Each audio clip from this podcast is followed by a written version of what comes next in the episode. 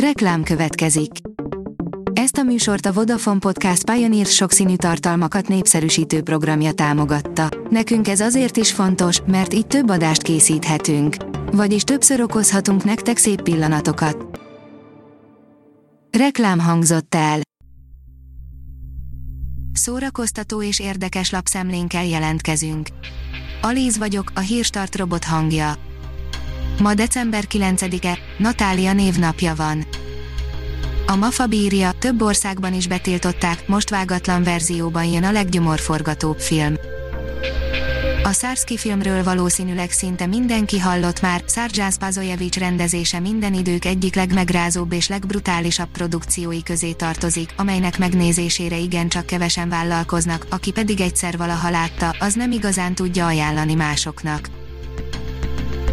Adam Sandler és Drew Barrymore nem bírja egymás nélkül jön a negyedik közös mozifilmjük, írja a Joy. Drew Barrymore és Adam Sandler neve hiába nagy szám külön-külön is, a világ szemében örökre úgy maradnak meg, mint a filmtörténelem egyik legsikeresebb filmes párja. Terhesen is bomba teste van Ponecker virágnak, írja az ifaktor.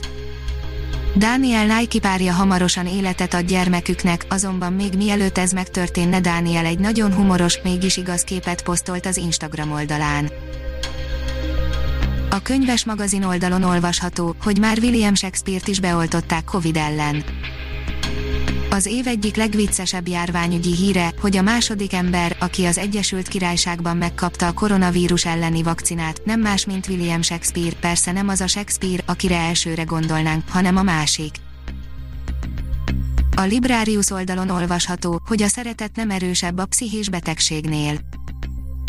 Mégis többet tehet egy betegért, mint egy egész kórház, Sarah Strinsberg regénye a szeretet gravitációját vizsgálja. Karácsonyi kisfilmmel készül az ünnepekre a műpa, írja a tudás.hu. Karácsonyi kisfilmmel készül az ünnepekre a műpa, az alkotás a zene erejéről szól. A kisfilm rendezője a Balázs Béla díjas Szász Attila, aki olyan alkotásokat jegyez, mint a Félvilág vagy az Öröktél.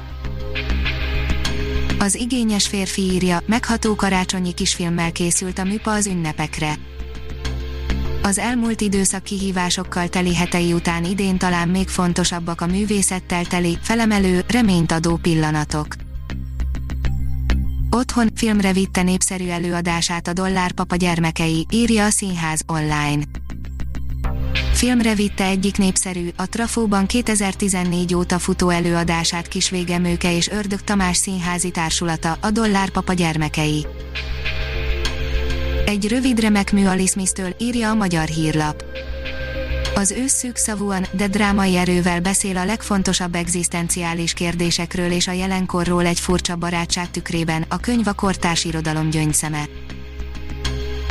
Az IGN írja, The Mandalorian kisokos, Baby Yoda lenne a sötét kardjogos örököse. Érdekes fejlemény lenne, a The Mandalorian második évadának hatodik része sokkoló befejezéssel ért véget, és az a bizonyos jelenet Moff Gideon és Grogu között felvet pár izgalmas kérdést. Új kisfilmmel ünnepli 25. születésnapját a Fonó, írja a Papagenó.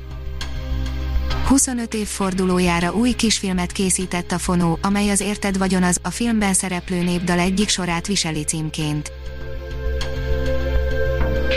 A Hírstart film, zene és szórakozás híreiből szemléztünk. Ha még több hírt szeretne hallani, kérjük, látogassa meg a podcast.hírstart.hu oldalunkat, vagy keressen minket a Spotify csatornánkon. Az elhangzott hírek teljes terjedelemben elérhetőek weboldalunkon is. Ha weboldalunkon hallgat minket, az egyel korábbi adás lejátszása automatikusan elindul, beállíthatja, hogy az összes korábbi adás, vagy csak az aktuális tematika hírei következzenek. Köszönjük, hogy minket hallgatott!